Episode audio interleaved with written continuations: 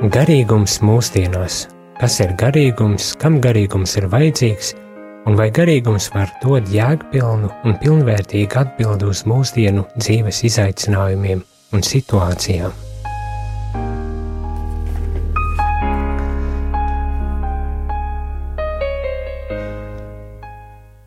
Labvakar, rādījumā arī klausītāji!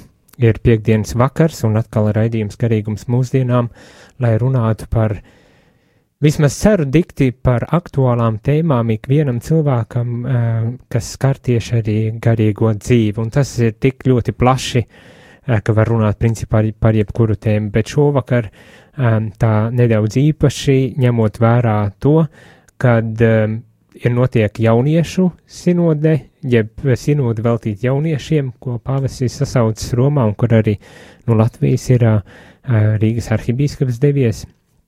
Un vienlaikus arī gribas man tā teikt vēl, kad joprojām um, pāvesta vizītes tādās noskaņās, mēģinot aplūkot, kas tad ir pāvesta Franciska devums ne tikai Latvijas baznīcai, bet visai mm, baznīcai, universālai baznīcai.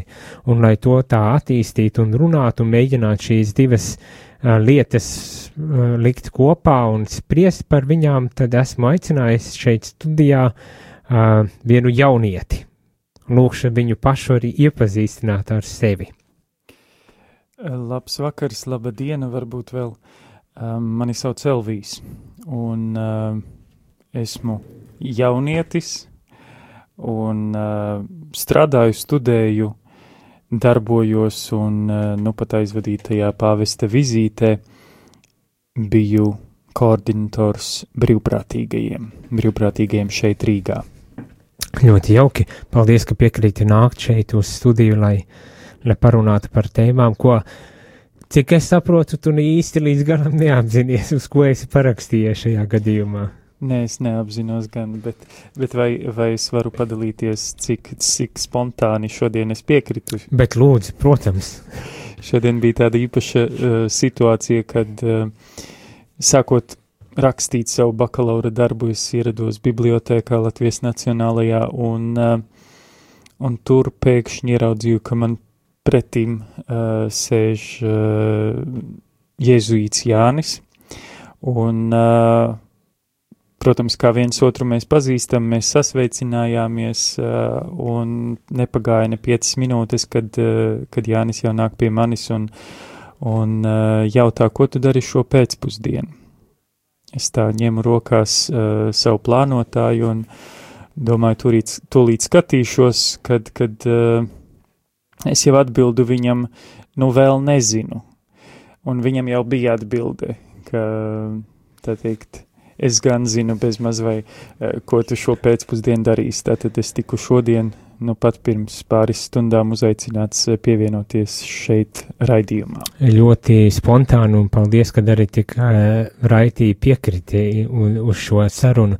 Un, kā jau teicu, tā saruna bija ar mērķi runāties uh, par, gan par pāvestu devumu garīgajā dzīvē, bet arī par to, kādas ir jaunieša, mūsdienu jaunieša vajadzības un citiem vārdiem, ko jaunietis varētu sagaidīt, gribētu sagaidīt no mm, baznīcas. Nu, mm, tāds ļoti vispārīgs varbūt tās šis jautājums ir, bet tas ir tad pamat tēma, ko gribas man arī šovakar šeit apspriesties ar tevi, un man tā šķiet, ka tu esi tāds savā ziņā tipisks jaunietis, kurš dzīvojas un mēģina meklēt arī kaut kādus jau tādu dzīves jēgu visā, visā tajā, vai ne, kad, nu, tā nav vienkārši tāda gribas teikt, tā laipošana pa dzīvi, bet eh, tā ir mērķiecīga dzīves meklēšana, eh, virzīšana kaut kur, jo tu esi galu galā izvēlējies būt katolis un vai palikt katolis, neraugoties ne uz ko, un, un tas man tā vien šķiet ir kaut kas, eh, par ko vien jau ir vērts arī runāties un, un, un, un spriest. Bet es tā domāju arī citi Eh, cilvēki var gadīties, ka būtu ieinteresēti, lai piedalītos šajā sarunā, un tad ir šāda iespēja piedalīties sarunā šeit šodien studijā eh, ar mani, Jēzvītu priesteri Jānu un Elviju, par šīm tēmām sūtot īsiņas uz telefonu numuru 266 77 272. Atkārtošu vēlreiz telefonu numuru 266 77 272. Un tā kā visi, kuri ieinteresēti un kuriem ir savs viedoklis, jautājumi vai interese, ņem dalību šajā diskusijā, sarunā um, par uh, pāvesta Franciska devumu baznīcai, tā skaitā jauniešiem, un ko jaunieši var sagaidīt un ko gribētu sagaidīt, uh, jebkādas ir, droši vien nav pārlieku pareizi teikt, bet ekspektācijas jauniešiem pret, pret baznīcu, mūsdienu um, baznīcu. Bet pirms mēs ķeramies klāt šīs tēmas izvēršanai, ieklausīsimies mazā muzikālā uh, gabaliņā, kuru Elvis arī pats ir izvēlējies. Kas tas ir par gabaliņu? Uh, dziesma gods dievam augstībā um, izpilda Renārs Kaupers. Uh, dzirdēju reizi radio un uh, ļoti mani uzrunā, ļoti mūsdienīga, manuprāt, arī sevi nes ļoti dziļu vēstījumu. Tad arī ieklausīsimies šajos vārdos gods dievam augstumos Renāra Kaupera izpildījumā, pirms ķeramies klāt pie šīs tēmas izvēršanas. Gods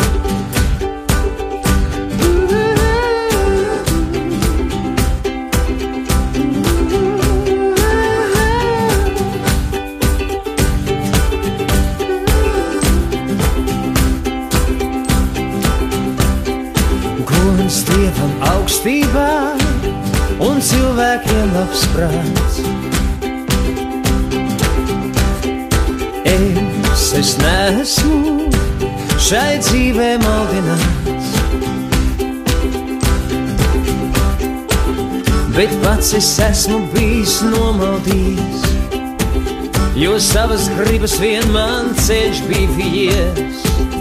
Un ja es tagad stāvu nesabies, un augu te kā skaisti stādīts tāds, es dievam augstībā un cilvēkiem labs prāts. Gods dievam augstībā un cilvēkiem labs prāts. Es esmu piedzimis kā skaņa vārdā, un tālāk latviski jau nākamajā kārtā. Kad nīcā karais sauciens skan vai pārtā, es pieceļos man piecelties liekās. Gods dievam augstībā un cilvēkiem labs prāts. Gods dievam augstībā un cilvēkiem labs prāts. Man jāpastāv, kas manas lietas kārtos, stāv cietums sargs un erceņķelis vārtos. Viens nelaiž prom, bet otrs nelaiž iekšā. Es vēl te pastrādāšu vārdu priekšā, gods dievam augstībā un cilvēkiem labs prāts. Gods dievam augstībā un cilvēkiem labs prāts.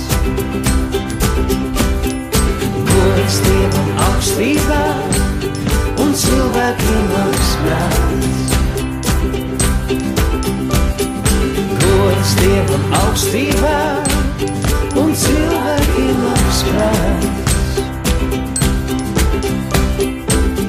Un kur tu ej, tev ceļš, un kur tu ej, tev ceļš ir gaismas klāts.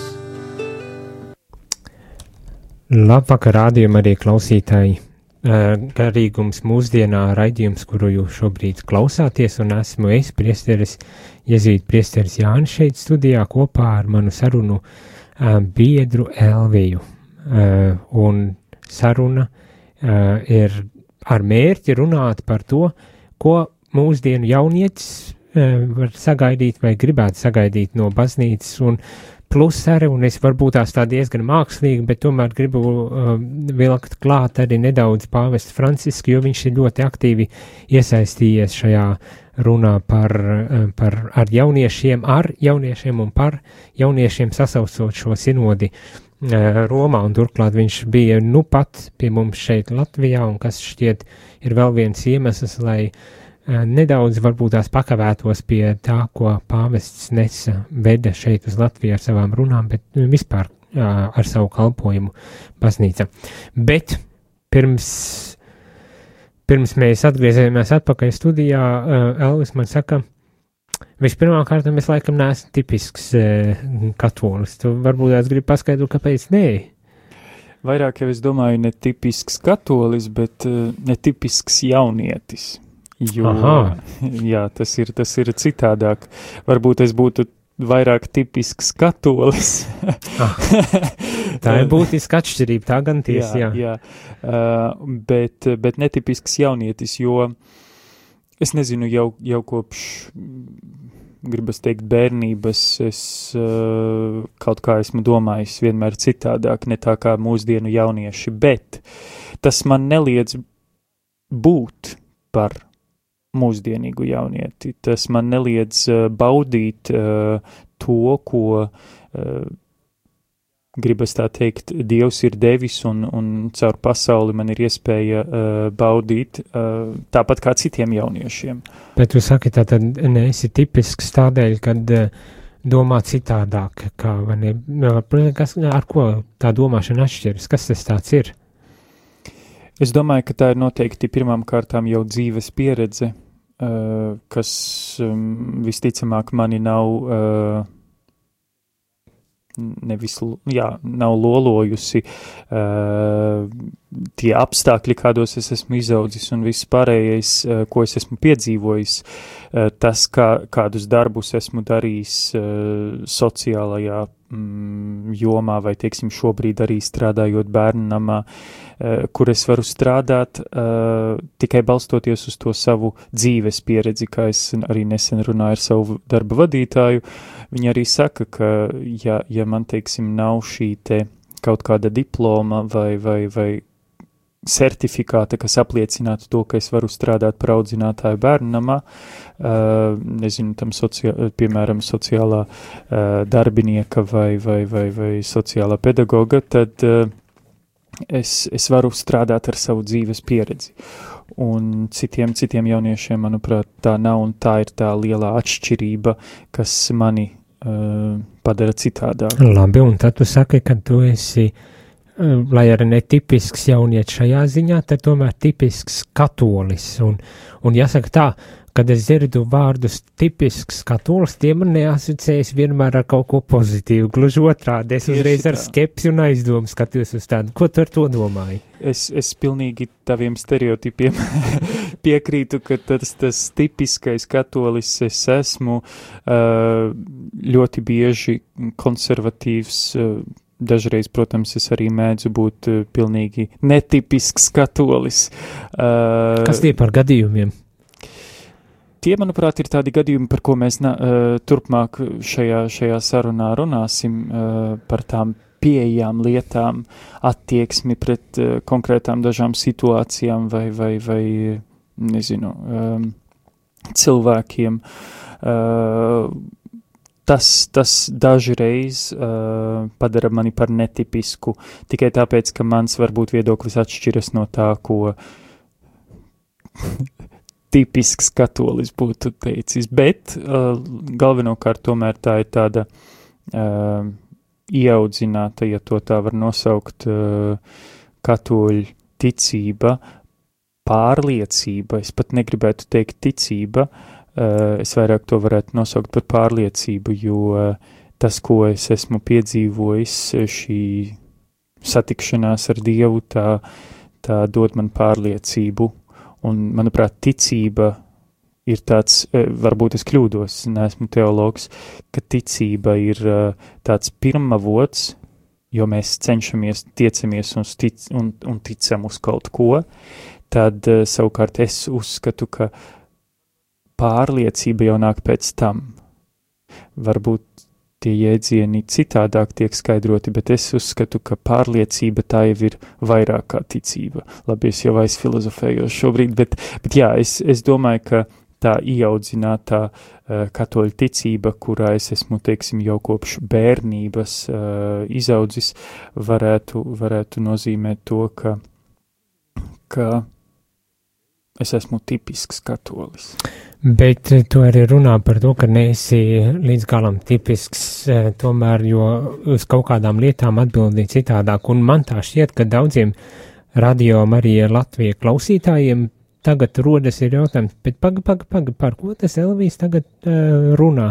Un man gribas prasīt, jā, kas tad ir tas netipiskais un citādais, bet, protams, uzreiz esmu, nu, cik tu vari šobrīd teikt un cik tu gribi pateikt, jo varbūt tās negribi, lai visa Latvija uzzina savu rādījumu arī kaut ko. Uh, Citādi sāks, vēl kāds nāks un nomētās ar akmeņiem, kāds tu pagāns tāds nekatolis. Ja?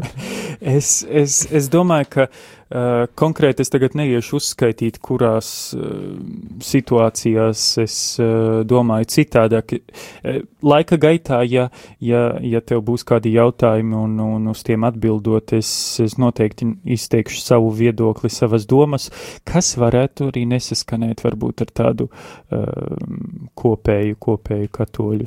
Mm -hmm. Labs ir, bet tādā gadījumā metamies pie tās pamattēmas vai pamatjautājuma, kuru es arī uh, pieteicu pašā sākumā, un tas ir, ko tu, un šeit es domāju tiešām gan personīgi, bet arī savā ziņā tā kā reprezentējot uh, jauniešus kaut kādā mērā, ko tu sagaidi no baznīcas? Tagad pāvests aicinājis visu pasaules bīskaps kopā, un ne tikai bīskaps, bet arī citus uh, cilvēks te izskaitā jaunieši, lai spriestu un runātu um, ar jauniešiem un par jauniešiem. Uh, un tad tas mans jautājums, ko tu kā jaunietis, tipiski, netipisks jaunietis, vai ne, ko tu sagaidi no, no katoļu baznīcas tagad?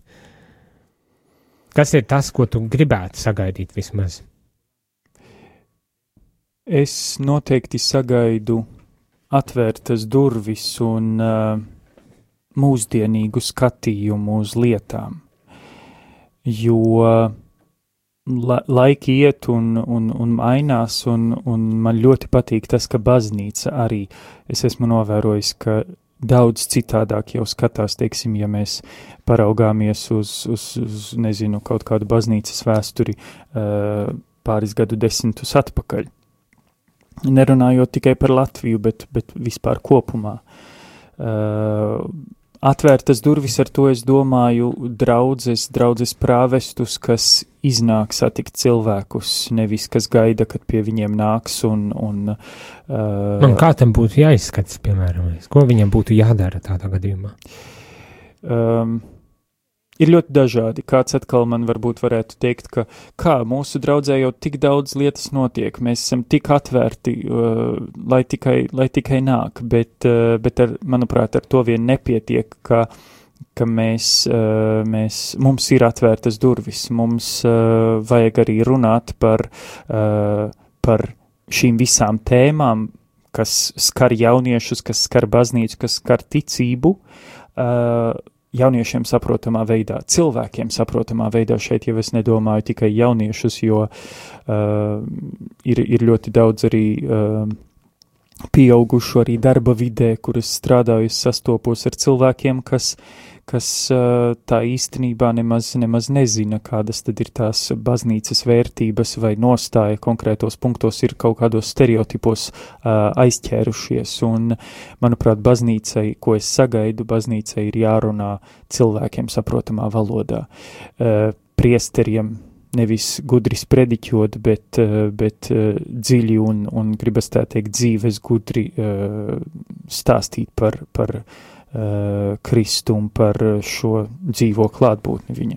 Bet vai nav tā, ka principā baznīca tieši ar tām vērtībām un visām tām lietām tik līdz sāk runāt, lai cik arī moderni viņa mēģina runāt, kad tomēr atgriež pie stereotipiskām patiesībām, kas nav spējīgas īsti uzrunāt un aizraut jaunieti līdz tādā mērā, ka viņš tagad mm, parakstītos un, uz to un sekotu. Nu, bez mazliet tagad prasa, kā pašam ir uh, tā, tā, tā pieredze, vai, vai, vai baznīca tiešām ir tā vieta un, un, un tas veids, kā tu vari kā jaunietis izdzīvot savu pārliecību, savu, savas vērtības. Vai tur nav kaut kāda moderna, gudri sakot, kognitīvā disona, nu tāds, nu viens ir tas, ko man kā mm -hmm.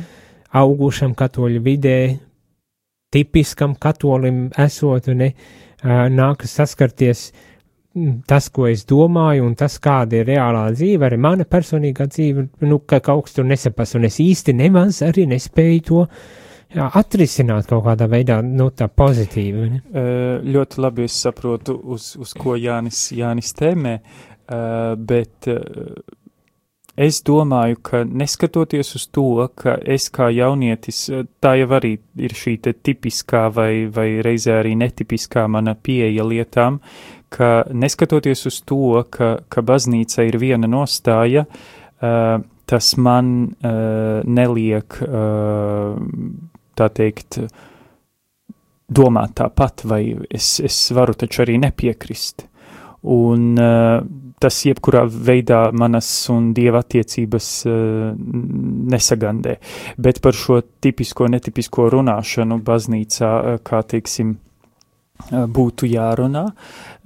Man visu laiku nāk atmiņā šis veids, kā rietumos, piemēram, ir video blogi, vlogi saucamie, kur, kur kāds garīdznieks varbūt arī precēts cilvēks, lais, uh, stāsta par vis, visdažādākajām lietām, kas pat neskar baznīcu, bet uh, tajās iekļauj šo baznīcas uh, pamatdomu vai, vai to, kā baznīca skatās uz lietām.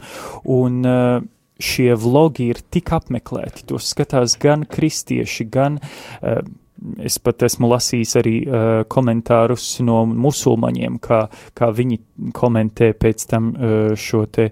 Um, šos, šos video, vai, vai arī um, tāpat arī jaunieši, starp citu, jaunieši var, var skatīties video blogus uh, YouTube, uh, kur, kur paši jaunieši stāsta par savu piedzīvoto, uh, redzēto, dzirdēto, uh, tādā veidā, kā, kā, kā citi to saprot. Nu, tātad tas ir viens ir runāt moderni, ar to saprotot, izmantojot tehnoloģijas, tātad tas līdzekļi, kā runāt ar jauniešiem. Nu, ja jaunietis nedzīvo šeit, bet visu laiku telefonā mm. vai kādā citādā veidā, tad jā, bet tīri saturiskā ziņā, kā to var izmainīt, kā, kā var uzrunāt jaunieši. Bet to varbūt tās pēc pauzītes, jo esam jau gan runājuši un jāaiziet nedaudz atpūsties. Uh, Un ja jau arī cilvēkiem varbūt tās padomāt par to, kas tika pateikts, un ja jums, rādījumā arī klausītāji, ir uh, kādas savas atziņas, domas un jautājumi, tad droši varat rakstīt uz telefonu numuru 266 77 272.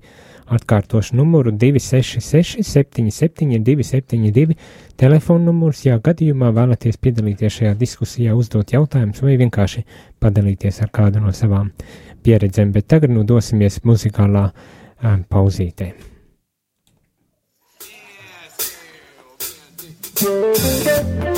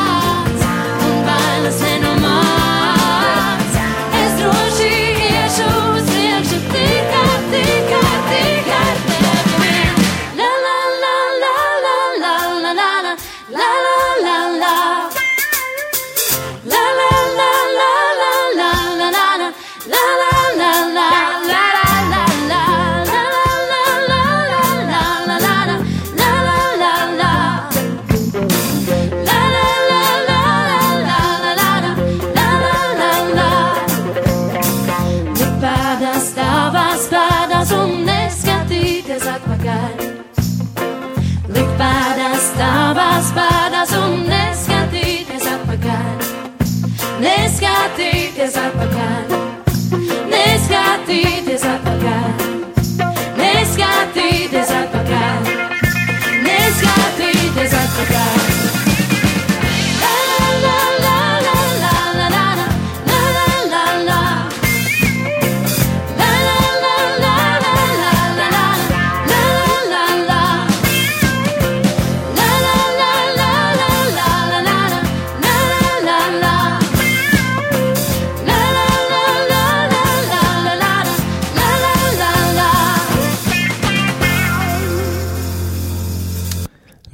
Labvakar, rādījumā arī klausītāji. Radio studijā esmu es, Jēzus Priesteris Jānis, un ar mani šovakar eh, sarunājas Elvis, eh, viens jaunietis. Es pieteicu kā tipisku jaunieti, izrādās, ka ne tipiski tipisks jaunietis tāds, eh, tāds sanāca, un runājamies šajā raidījumā garīgums mūsdienām par tēmu, ko jaunietis varētu sagaidīt vai gribētu sagaidīt no baznīcas.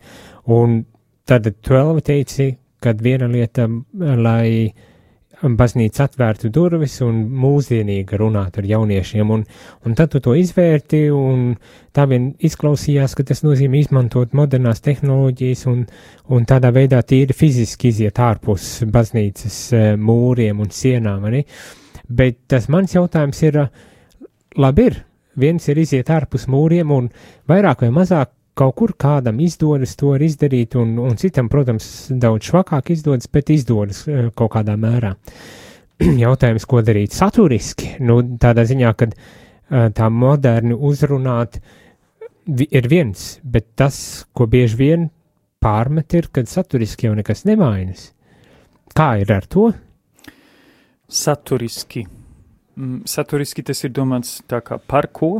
Jā, Jā. Uh, es uh, piefiksēju sev arī tās, tās, tās pāris lietas, manuprāt, baznīcai runāt uh, ar jauniešiem vai, vai vispār ar sabiedrību ir nepieciešams runājot par tabū, par to, ko baznīca parasti nerunā, runājot par aktuālo, uh, teiksim, šobrīd uh, es jau gaidu kaut ko tādu labu.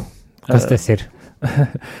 Latvi, šeit pat radio Marija es redzēju arī kādu uh, plakātu Facebook lapā, ka priesteris Pēteris vadīja laikam raidījumu par seksa skandāliem baznīcā, Bija tāds, jā. kas, kas tulko, teiksim, vai paskaidro, kas, kas ir šie, kas tas ir. Uh, Tāpat arī es domāju, šeit mēs nevaram iztikt, eh, neskaidrojot seksualitāti Mhm. uh, tāpat subkultūras, lai, lai mēs nepaliekam tādi aizvērti pret citiem, pret uh, dažādām identitātēm. Uh, Ko tu dažādām, domā ar subkultūrām un dažādām identitātēm? ar subkultūrām es domāju uh, dažā, cilvēkus ar uh, dažādiem dzīves stiliem. Kas atkal varētu izrietēt uh, no seksualitātes, vai tās būtu minoritātes, vai tas būtu, teiksim, uh, kaut kāda mm, nestandarta uh, dzīves stilu piekopošiem, ko, piekopjošiem cilvēkiem. Mhm. Tātad runāt principā par, mm, piemēram, par homoseksuāliem cilvēkiem Jā, tā kā ir- tā viņiem ir- dzīvot, kā Jā. katoļiem, kristiešiem vai, vai kā vispār pieiet dzīvē, ja? Mm, tādā ziņā. Tāpat tās arī attiecībā uz seksualitāti, nu, kā vispār izdzīvot savu seksualitāti. Un man liekas, tie ir ļoti būtiski un svarīgi jautājumi. saprast, saprast savu seksualitāti, jo um, tas, tas nav, seksualitāte tā nav, uh, nezinu, uh, homoseksualitāte, heteroseksualitāte vai, vai dajab kāda cita seksualitāte. Uh, seksualitāte tā, tā balstās uz mūsu sociālo, ekonomisko, kultūras un vēl daudz un daudz un dažādu uh, daudz un daudz, daudz un daudz un dažādām pieredzēm, uh, un, un uh, ja mēs to neapzināsimies, tad mēs nevarēsim to skaidrot. Jā, es klausos Selvijā, un tā viņš šķiet, ka viņš ir lasījis kaut ko no, no antropoloģijas disciplīnas, kas runā tieši par šādiem jautājumiem. Bet nē, es pilnīgi arī piekrītu, ka um, tie ir tie jautājumi, un kā tu pats saki, tās ir tās tēmas, dažas iespējams, kad iespējams ir vairāk pat, bet tās ir vienas no tādām pamat tēmām, kuras ir obligāti jārisina, jo, nu, bez, bez to risināšanas, principā, es tā pieļauju, ka jaunieši aizvien mazāk, nu, viņi zaudē baznīcai eh, kaut kādu jēgu, redz, neredz vairāk baznīcai. Un neredz sevi baznīcā, jo neidentificējas vairs ar baznīcu. Uh, cik daudz es, uh, teiksim, no saviem jaunības gadiem, ja tā varu teikt, uh, tā es nevaru teikt, bet Jautājums, cik tev ir gadi? man ir 26. 26. Jā, burvīgi. uh, cik daudz es cilvēkus pazīstu, kuri uh, savulaik uh, kā bērni, kā tādi pusauģi, mēs gājām kopā uz baznīcu vai iepazināmies svētceļojumos vai kur citur, kas šobrīd jau ir uh, dzīvo attiecībās, uh, dzīvo kopā, ir precēti, uh, juridiski tā teikt sarakstījušies, bet baznīcā šo laulību nav uh, savienojuši.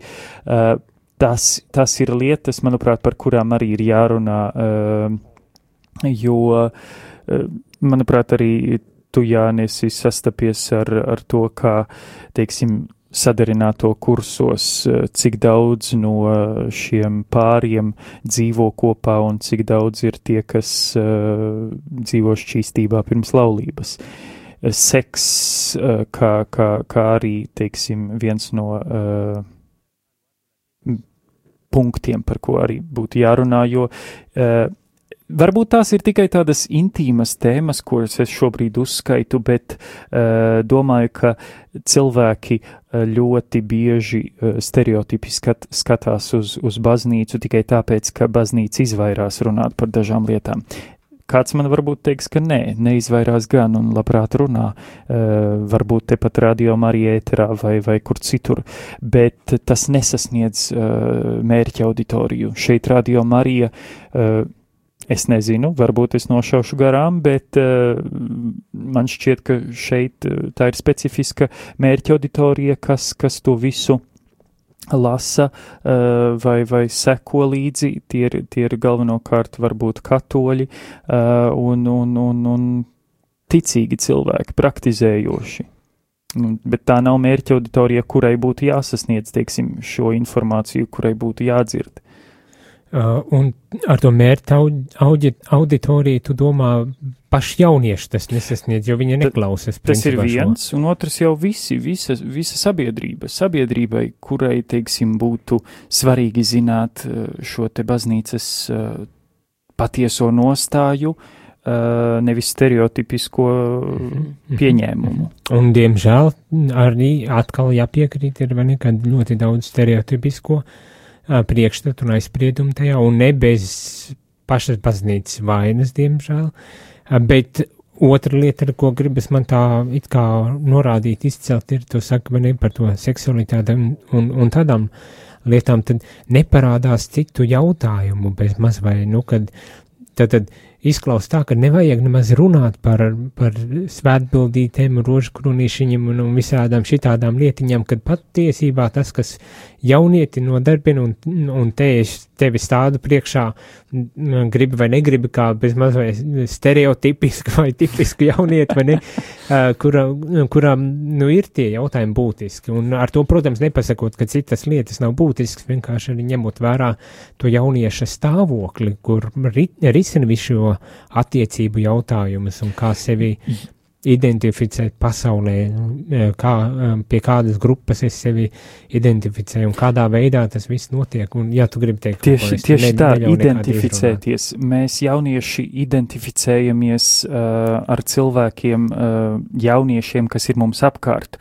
Un, uh, ja šī vide, kurā mēs uzturamies, ir, mm, gribas teikt, pasaulīga, uh, mēs ātri vai vēlu uh, tur, tur būsim arī viņu vidū uh, un būsim vieni no viņiem, jo, jo nebūsim spējīgi palikt tajā savā nostājā. Bet, ja, ja manuprāt, baznīca runātu ar jauniešiem, un ne tikai ar jauniešiem, bet ar visu sabiedrību, par svarīgām lietām, kas tieši tā nav par rožu krūniešiem vai svētbildītēm, bet par to, kas viņus interesē, manuprāt, tas ir ļoti labs veids, uh, kā runā vai, vai um, atklāja uh, Kristu uh, alfa kurss. Mm -hmm. Es nekad neesmu dzirdējis, nekad neesmu piedalījies, bet uh, man ir tāds, nezinu, stereotipisks uh, priekšstats, ka tas tā varētu būt, ka tur uh, caur tādiem dzīviem piemēriem, kaut kādiem bez banalizēšanas un uh, uh, dievbijīgošanas, uh, Nu, es, pastāsta es esmu piedalījies gan kā vadītājs, un, un, un, un tā man grūti spriest. Man jau e, man ir tāda skepse arī uz, uz šito te, bet tā ir tikai tāda mana pieredze, varbūt tas. Bet labs ir, lai, lai paliek tas malā. Viens mēs esam tikuši skaidrībā, ka pietiek runāt par.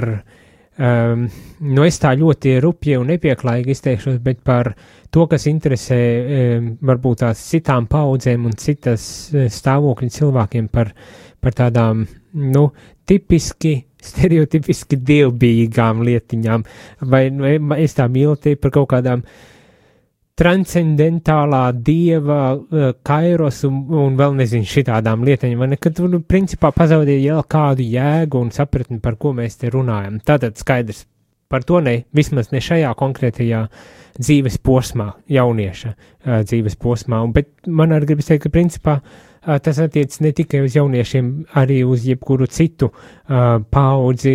Cilvēki meklē atbildes uz sev svarīgiem jautājumiem, un, un tā laikam ir vispareizākā pieeja, ko ir pāvests norāda, kad vispirms ieklausāmies un skatāmies, kur ir cilvēks, tā skaitā jaunietis, un tad runājam par to, kas ir šis aktuālākais. Labs ir, to esam tikuši skaidrībā tagad. Bet uh, vēl viena lieta, kas man interesē, tagad ir jāmetas jau, un lai arī nav daudz laika palicis, bet tomēr uh, vērsim pie ragiem un jāsaka tā.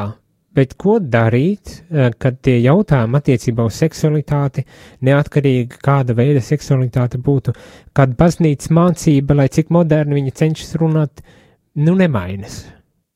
Kā, piemēram, mēs jaunieši dzīvo kopā, tu tagad saki, vai ne vēl pirms, eh, pirms laulības eh, nodibināšanas, viņi, viņi, viņi dzīvo kopā.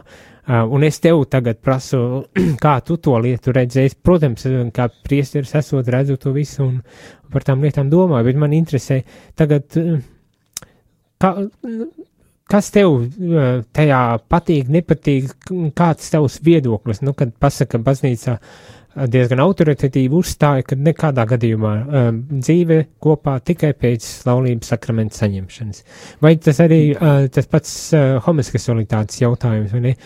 Uh, ontoloģisks ļaunums, kuru vajag izravēt ar saknēm ārā, vai ne? Un, uh, lai ar baznīcu tā nerunā, bet um, daudz kur dzird to viedokli, oi, tas ir pilnīgākais grēks un pilnīgākās šausmas un tā tālāk. Un, un, un protams, ir Francisks izteicies un, un pavērsis drusku citādāk šo, šo tēmu, bet ļoti bieži vien var dzirdēt, ka lielākās briesmas, kas vispār varēja notikt, ir nevis holokausts, nevis otrais pasaules karš un krusta kari, bet tagad cilvēks, kurš ir homoseksuāls piedzimis. Un, un tagad kā, kāds tavs viedoklis uz šiem jautājumiem? Jā, tātad divi. Pirmais uh, - laulība vai, vai dzīve pirms laulības. Uh, piemērs uzreiz reāls. Uh, mans līdzpārdzīvojums. Um, man ir draudzene, uh, kur ir sadarinājusies, uh, bijusī kursa biedrene. Un uh, viņa jau ilgu laiku pirms sadarināšanās un arī vēl joprojām tagad dzīvo kopā ar savu nākamo vīru uh, katoļ, katole, uh, partneris Luterānis, uh, kurš, uh, kurš īsti negrib uh, iedziļināties. Es esmu piedāvājis, piedāvājis arī noteikti, lai viņi paši atrastu sev kaut kādu vidusceļu, lai viens otru saprastu, uh, piedāvājis kaut kādus uh, sadarināto kursus un tā tālāk. Uh, bet, bet viņi saka, ka viņiem tas šobrīd nav aktuāli, uh, tas, tas viņus neskar. Es, un, un arī, teiksim, mēs runājam par, par nākotni, par bērniem, uh, un, un draudziņi saka, nu būtu jau jauki, ja tur mazulītis, teiksim, būtu jau uz kāzām un tā, un tur, tur un šitā un tā un tā. Un es viņai saku, nu, varbūt, varbūt tomēr vispirms uh, šī baltā kleita un tad tikai mazulītis. Uh, ka, ka ši, šī ir tā, tā, tas, variants, kad es it kā pieveru acis pie, pie tā, ka uh, viņi, viņi dzīvo kopā, bet, uh, bet tajā pat laikā es uh, tomēr cenšos motivēt viņus uz, uz to, ka, ka tas ir svarīgi viņu pašu labumam un kopdzīvei, jo balstot savu uh, dzīvi uh, sakramentālā laulībā, es domāju, ka viņi noteikti uh, ar dieva žēlastību varēs sasniegt daudz vairāk, uh, kā, kā teiksim, ar saviem spēkiem. Es Es, šobrīd aizfilozofēju. Jā, es esmu arī eh, tā savā ziņā piekrīt, vai ne, bet no otras puses es laikam tagad būšu otras puses aizstāvis, ka, nu, viņiem nav vajadzīga tāda dieva žēlastība un visi jau principā viņi laimīgi un, un, viss kārtībā dzīvo un kādēļ viņiem vēl kaut kādu tādu apgrūtinājumu. Vai arī viņi ļoti labprāt, bet principā visas tās prasības, eh, tas netiek saistīts nekādā veidā ar dieva žēlastību. Vai ne, ka, nu, es saņemšu tā, to dieva žēlastību, vai man bērns būs pirms vai pēc laulībām. Un, un, un, un principā jau nevar iebilst, vai ne? Tieši Jo tā, Dievs jau tieši tā. darbojas gan vienā, gan otrā veidā. Jā, vai man ir laiks atbildēt uz otru jautājumu? Pavisam īsi var, varētu lūgt atbildēt, ja daudz laika. Uh, otrs jautājums bija par šo te um, homoseksualitāti vai, vai, teiksim, šo cilvēku uh, piederību, nepiederību sabiedrībai. Uh, kāds uh, viens draugs sens man uh, atsūtīja video, kur Dominikāņu uh, tēvs uh, Londonā prezentēja savu grāmatu Svētā Paula, Pētera un Paula, laikam tā saucās katedrālē. Paula. Uh, katedrālē, uh, un uh, pēc grāmatas prezentācijas bija brīvi uzdot jautājumu, un viens no tiem bija par uh, tieši par homoseksuāliem uh, cilvēkiem, un tad uh, šis te, šī atbilde, uh, lai paliek varbūt arī kā, kā mana atbilde, ka šie cilvēki ir jūsu labākie draugi, šie cilvēki ir savās jomās profesionāļi un uh, pārliecināti sasniegt savus mērķus. Tie ir uh, jūsu radinieki, tie ir jūsu brāļi un māsas. Uh, līdz ar to, vai, viņi, vai, vai šī viņu orientācija, seksualitāte, ja mēs to varam tā nosaukt, vai, vai tas viņus padara par sliktākiem cilvēkiem? Ļoti, ļoti laba atbilde tādā ziņā, un es domāju, ka es varu arī piesaukt atpakaļ atmiņā atsaukt pāvesta vārdus, kas es esmu, lai tiesātu, vai ne? Uh, nu, tie ir visi tie jautājumi, tie karstākie jautājumi, viss, kas ap seksu, tas ir tāds ķitin, ķiķināšanai bieži vien un vis, visādi citādi uh, pakļauts jautājums, bet kas ir ārkārtīgi būtisks un par ko, diemžēl, baznīca nepietiekoši saprotams kā tu saki, un, uh, izsakas un runā un nepalīdz, tad ar šo, šo dzīves ārkārtīgi būtisko sfēru arī risināt kaut kādā veidā, bet man šķiet, iespējams, ka šajā raidījumā esam uzsākuši un turpināsim arī runāt par, par tādām lietām un redzēt, kā tad garīgā dzīve tajā visā, kāda loma tajā visā, jo pilnīgi noteikti garīgo dzīvi nevar nošķirt un atraut arī no seksuālās uh, dzīves, un ka tās tāpat tās kā cilvēks elpo un, un kustas un, un dzīvo arī šī joma tajā visā spēlē mm, būtisku, uh, uh, nu, lomu, es atkārtoju, baigi bieži, baigi daudz ar to lomu, bet sirsnīgs paldies tev un, un vēl noslēgumā tikai vēlos atsaukties uz uh, īziņu, ko saņēmu uh, šeit par to, kā tad, kā, kā, kā jauniešus iesaistīt un kā uh, uzrunāt jauniešu un īziņā anonīma un saka sekojuši domu, kad lai jaunietis tiktu, nu, pieņemts baznīcā, iesaistīts baznīcā kaut kādā veidā, viņam ir jādod iespēja um, ņemt aktīvu kaut kādu dalību draudzes um, baznīcas dzīvē, vai tas būtu caur interešu grupiņām vai kādām kopīgām sporta spēlēm, kas būtu arī tādā ticīgo, ticīgo vidū, un pēc pāvesta vārdiem turpinās šīs īziņas doma, lai, ka priesterim nav jābūt tādam funkcionāram, bet um, tēvam, Um, un tas, šī tevišķīgā loma būs arī tā, kas piesaistīs varbūt tās tos jauniešus. Man tā šķiet, jā,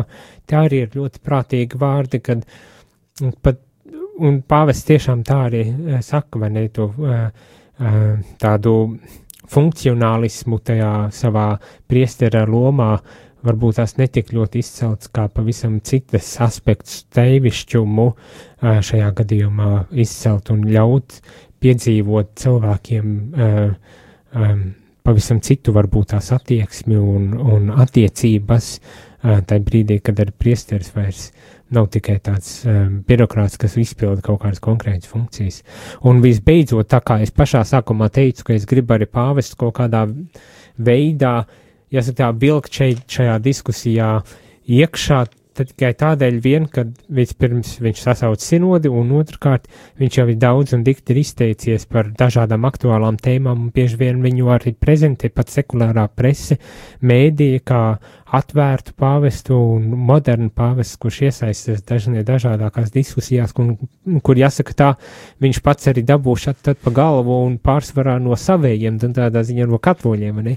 Bet viena doma, ko viņš šeit Latvijā teica, un es viņu tikai tā pārfrāzējot, cik no atmiņas atsaucot, kad mums nav jābaidās um, iet tur, kur ir cilvēki, vai ne nolaisties arī cilvēku ciešanās, sāpēs un pārdzīvojumos, vai kā viņš ir izteicies tā privātā tikšanās laikā ar jezuītiem Lietuvā, nav jābaidas nokāpt ellē, kur atrodas bieži vien cilvēks, lai palīdzētu viņam arī tajā ellē, vai ne? nevis lai tur paliktu, bet, bet lai palīdzētu to arī izdzīvo kaut kādā uh, ziņā. Un viņš pat vēl saka, nu jā, jau Jēzum nebija pretenziju, un, un viņš uzskatīja, ka ir pietiekoši cienīgs, lai nolaistos ellē, tad, kad viņš nomira tā tradīcija stāst, viņš kur nokāpj ellē, un tā, tā kādēļ, lai arī priesteris ne um, neatļautos, varbūt tā teikt, kāpt arī pa telē, lai pieskārtos šīm ciešām un, un, un, un sāpēm. Un varbūt tā šajā gadījumā konkrēti jauniešu kaut kādiem izaicinājumiem, kas var sagādāt dažu brīdi ciešanas un sāpes un atcer citu reizi atkal uh, prieku un, un laimi. Sirsnīgs paldies, Elvi, tev par sarunu! Liels paldies par uzaicinājumu! Un radio Marija klausītāji! Sirsnīgs paldies, ka klausījāties un uz tikšanos jau nākošajā piekdienā, kad turpināsim runāt par dažādām tēmām. Vēl šobrīd nevaru pieteikt nākošo tēmu, bet es domāju, ka tā būs arī mēģinājums vēl joprojām palūkoties arī uz pāvesta atziņām un domām un kā, kas ir tas garīgums, ko pāvests piedāvā. Varbūt arī uzaicināsi mani. Es skatos, ka man plānotāja nākamā piekdiena ir brīva. Tad jau, tad jau jāpadomā par šī tādu lietu ir tādā gadījumā. Bet sirsnīgs paldies un uz tikšanos, lai ir skaists šis piekdienas vakars un visa nedēļas nogala un uz tikšanos nākošajā um, nedēļā. Garīgums mūsdienās. Kas ir garīgums, kam garīgums ir vajadzīgs, un vai garīgums var dot jēgpilnu un pilnvērtīgu atbildi uz mūsdienu dzīves izaicinājumiem un situācijām?